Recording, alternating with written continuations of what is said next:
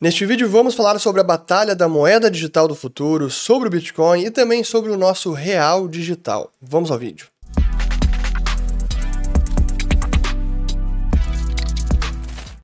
Muito bem a todos aqueles que estão chegando agora aqui no canal. Meu nome é Fernando Urrich, aqui a gente fala de economia, mercados e investimentos. Se vocês gostarem do conteúdo, considerem se inscrever, ativando o sininho aqui embaixo e também compartilhando este vídeo. No último dia 8 de setembro, aconteceu a 40 Conferência Monetária Anual, organizada todos os anos pelo Cato Institute, que é um think tank americano com viés liberal ou libertário. Foi fundado em 1977 por Ed Crane, Charles Koch e ninguém menos que Murray Rothbard, um dos grandes libertários dos Estados Unidos. E eles promovem essa conferência para debater temas ao redor das questões monetárias, inflação, bancos centrais e é realmente muito enriquecedora. E a conferência desse ano teve como tema principal o estado da política monetária depois de 40 anos. E foram vários convidados, dentre eles Jerome Powell, presidente do Federal Reserve, o Banco Central do dólar. E eu quero fazer alguns comentários sobre o que foi falado nessa conferência e neste vídeo eu vou falar apenas sobre esta parte das CBDCs, moedas digitais de bancos centrais, o futuro da moeda digital, sobre o Bitcoin e o meu comentário sobre a conferência em si e tem várias lições importantes. Isso a gente vai deixar exclusivamente para os nossos assinantes do Follow the Money. Quem não segue o dinheiro, siga o dinheiro, link na descrição do vídeo. E além disso, no dia de amanhã, estou gravando na terça-feira, dia 3 de setembro, 14 de setembro, ao vivo Follow the Money vai ser sobre o estado dos mercados, já que a inflação veio acima do esperado e hoje bolsas no mundo inteiro, especialmente nos Estados Unidos, estão tombando quase 5%, mas isso é amanhã para os assinantes do Follow the Money. Então, falando agora sobre a participação do Jerome Powell e o que ele falou sobre uh, moeda digital de Banco Central, eu queria até começar pelo que ele falou sobre as criptomoedas em geral, ou até o Bitcoin, e essa foi uma palestra que ele deu, foi um painel que ele participou junto com o presidente do Cato, que é o Peter Gettler, e nesse painel ele falou sobre vários temas, inflação, moeda digital, criptomoedas, Bitcoin, e eu queria começar com essa parte onde ele fala sobre criptomoeda, a pergunta dele, que é bem curtinha, até vou traduzir aqui porque ela é interessantíssima demais. Eu vou tocando ela e aí depois é, eu mesmo vou falar. Então vamos lá, bem rapidinho, igual tem legendas ali como vocês podem ver. Vamos lá. I do want to ask about cryptocurrency, you know, but first I should probably, in fairness, reveal that the uh, the gentleman who photobombed Janet Yellen five years ago by holding up a "Buy Bitcoin" sign behind her during her Humphrey Hawkins testimony uh, earlier this year became my son-in-law. So uh, that, that's a little bit of a disclaimer I'm going to put out there. Um, Então aqui o Peter dizendo que antes ele queria fazer apenas um, um disclaimer, um aviso, porque aquele sujeito que numa conferência, numa audiência da Janet Yellen, quando ela era presidente do Federal Reserve no Senado americano, e esse cara, no fundo, levantou um sinal dizendo compre Bitcoin. Esse sujeito se tornou genro do Peter, que é o presidente do Cato Institute, agora no começo de 2022. Deixa eu colocar aqui esse trecho, porque quem não, nunca viu esse isso virou emblemático, mas aqui temos a, o dia que foi em 2017. Olha só, rapidinho aqui, ó. Ele olha pro lado e aí levanta o cartaz. Compre Bitcoin. Esse o nome dele, até eu conheço ele, conheci ele em Riga, numa conferência sobre Bitcoin, que foi em 2019. Cara, gente finíssima. Até mandei mensagem para ele: como assim, cara? É, agora até o John Powell sabe quem você é. Mas enfim, Achei interessante essa parte, obviamente, e é apenas é, uma curiosidade, mas depois quando ele fala sobre, ele continua na fala, o Peter, e faz a sua pergunta sobre o que o John Powell pensa sobre o Bitcoin e criptomoedas, é importante a resposta dele porque ilustra muito do que eu venho falando aqui há muito tempo. Então deixa eu colocar ela aqui e depois uh, retorna para mim. So um, I'll talk about it in two pieces. One is is unbacked cryptocurrencies as such, and you know those have not and don't appear to offer have not offered and don't appear to offer much in the way of uh, uh, public interest in using them as payments. Let's say it's really a it's really uh, a, a, uh, it's and it's not a great store of value. What it is is it's a mm-hmm. speculative asset. It's not backed by anything. There could be an argument so, that that's still during the development phase, and that it's something that we could see see uh, emerge. But but yes, be that as it may. And I have I also have close in family members who who offer that perspective vigorously. so. Então aqui o John Powell fala que na visão dele, eles, esses ativos não, ainda não são dinheiro, são, não são reserva de valor, são mais um ativo especulativo. E aí o Peter uh, se interrompe o John Paul e fala: é, mas pode ter um, um, debate que argumenta que essa é apenas uma fase de desenvolvimento do Bitcoin, das criptomoedas. E aí o John Paul fala: pois é, eu também tenho familiares bem próximos que levantam esse mesmo argumento e de forma bem ferrenha. Então, sim, é, por que, que eu trago esse ponto? Porque é o que eu venho falando aqui, que essa tecnologia, essa invenção, para muitas pessoas até uma causa, isso é algo que está tão disseminado e tanta gente defende essa ideia de liberdade monetária e enxerga isso no Bitcoin, que o Bitcoin representa esse ideal de liberdade monetária, e até mesmo o presidente do Fed tem familiares próximos que debatem com ele, estão dizendo exatamente isso. Então, é nesse sentido que eu digo que hoje em dia é uma ideia que está realmente muito difundida e está bem próxima das pessoas que têm poder de caneta ou as pessoas, por exemplo, que controlam a moeda do planeta, o dólar. Mas isso sobre o Bitcoin é um debate interessante. Mas a parte que me chamou mais atenção depois na conversa com o Powell sobre moedas digitais é o que ele pensa sobre moeda digital emitida por Banco Central. Eu quero trazer esse trecho, é um minuto também, e aí depois volta para mim, vou trazer os meus comentários, então vamos lá. So we we in our in our own paper we we suggested that a CBDC in our jurisdiction uh, should be privacy protected, intermediated, widely transferable and identity verified. So on on privacy protection, let's start with that.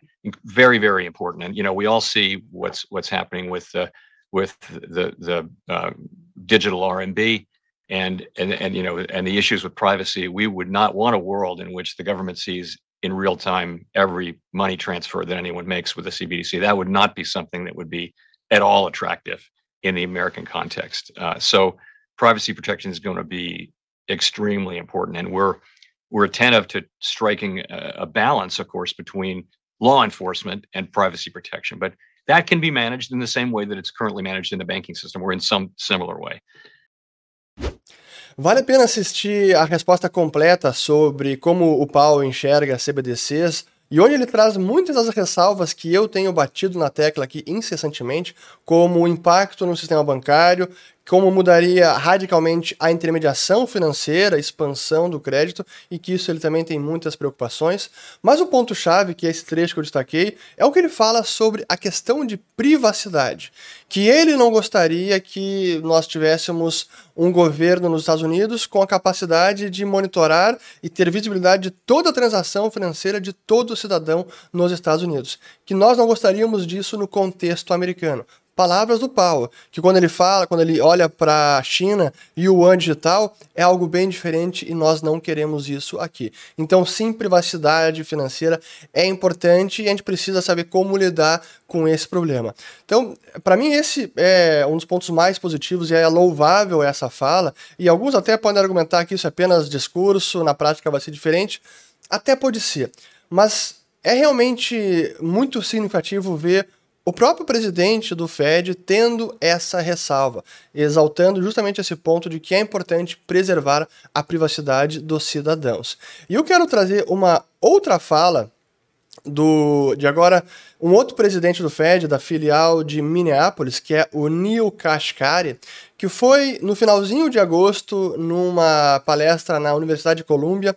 Essa aqui não tem tradução, eu vou colocá-la na tela e eu vou traduzindo, é apenas um minuto, porque ele também ecoa a mesma preocupação do Paulo, mas ele vai além e traz alguns dos pontos, para mim, que são os mais delicados quando se fala de CBDC e que eu digo que é potencialmente um dispositivo totalitário. Deixa eu trazer aqui essa fala dele e aí eu vou colocando e pausando aqui ao mesmo tempo. Vamos lá.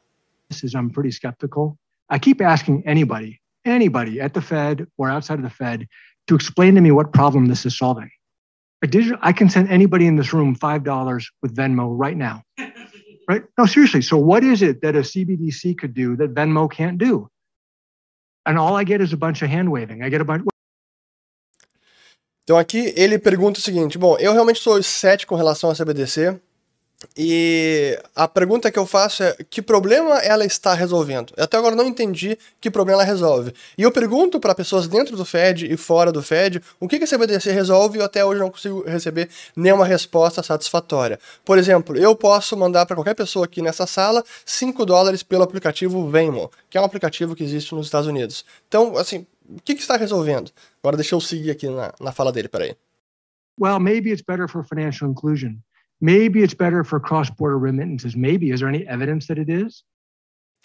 Aí a resposta que ele diz que recebe, ah, talvez seja mais seja melhor para inclusão financeira, talvez seja melhor para remessas internacionais. E ele pergunta, mas existe alguma evidência sobre isso? Tem alguma prova dessa afirmação? And you know, they say, well, what about China? China is doing it. Well, I can see why China would do it.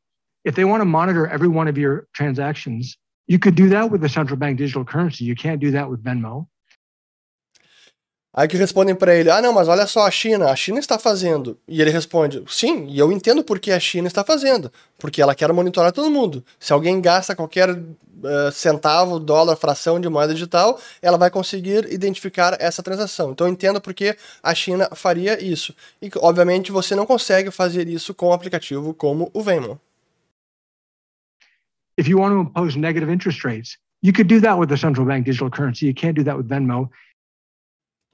Se você quiser impor taxas de juros negativas, você pode fazer isso com uma moeda digital de Banco Central. Você não pode fazer isso com o aplicativo Venmo. And if you want to directly tax customer accounts, you could do that with the central bank digital currency. You can't do that with Venmo. So I get why China would be interested. Why would the American people be for that? E se você quiser taxar cada cidadão diretamente na sua conta, você pode fazer isso com uma moeda digital de Banco Central, mas você não pode fazer isso com um aplicativo como o Vemo. Então eu entendo muito bem porque a China está querendo este projeto, mas por que o público americano gostaria de algo como isso. Então, para mim, essas falas são tão é, significativas e, e relevantes no nosso contexto hoje, quando se fala de futuro da moeda até porque eu vejo, e eu tenho sido um crítico contumaz do nosso real digital, porque eu vejo que essas preocupações quase inexistem aqui em território brasileiro. Eu não vejo no Congresso, eu não vejo intelectuais, economistas, quase ninguém levanta essa bola e diz, olha, esse real digital, quais são as salvaguardas para o cidadão? Quais são os poderes que isso dará ao Banco Central, a quem estiver lá no poder? Como, qual será a amplitude, o escopo de monitoramento? Então, quais são os códigos do sistema? A gente, a gente pode editar todos os códigos do Real Digital, o que ele poderá fazer? A gente não tem acesso a isso, a gente não sabe o escopo deste projeto, que, como eu digo, dependendo de quem esteja no poder, pode ser usado como um dispositivo totalitário. E aqui temos Fed, tanto o Powell quanto o Kashkari, que estão nesta posição falando e trazendo as mesmas ressalvas, e aqui no Brasil, no Banco Central e no Congresso, e quase em nenhuma parte a gente vê esse tipo de, de questionamento. Mas eu queria trazer também a última fala aqui do Jerome Powell, porque ele comenta justamente é, o que ele precisa para que um dólar digital vá adiante. É bem curto, eu vou colocar aqui e aí depois segue comigo. Vamos lá. Let me, let me start by saying that uh, we haven't made any decisions at all about whether to issue uh, a CBDC, and we continue to evaluate the pros and cons and look at the, the technical questions and the policy questions, and we expect that that evaluation process is going to take some time appropriately. So, finally, uh, secondly, I'll say that we do not intend to proceed with issuance of a CBDC without clear support from both the executive branch and from Congress, uh, ideally in the form of a specific authorizing law. Vejam que trecho importantíssimo. Ele disse que o Fed até agora não tomou uma decisão se deve ou não emitir uma CBDC, que ainda estão pesando os prós e os contras, mas que antes de emitir qualquer CBDC, ele gostaria que tivesse junto a conexão com o Poder Executivo e o Poder Legislativo, o Congresso, e que houvesse uma lei expressamente autorizando a emissão de uma moeda digital. E aqui no Brasil nós não temos nada disso e seguimos com esse projeto indo adiante, o Real Digital, como se fosse apenas mais um projeto tecnológico dentro da autoridade monetária e que não é preciso nenhum debate, que não é nem preciso uma lei específica que permita isso. Então, é, assim, é, eu gostaria, novamente, eu suplico que os nossos representantes do Congresso trouxessem esse debate porque ele é fundamental. Porque, de acordo com o planejamento do Banco Central, em 2024 nós teríamos uma CBDC rodando. Mas eu, eu realmente trago essa pergunta e, se tiver a resposta, eu venho aqui e vou me retratar. Há amparo legal para que o Banco Central emita uma moeda digital?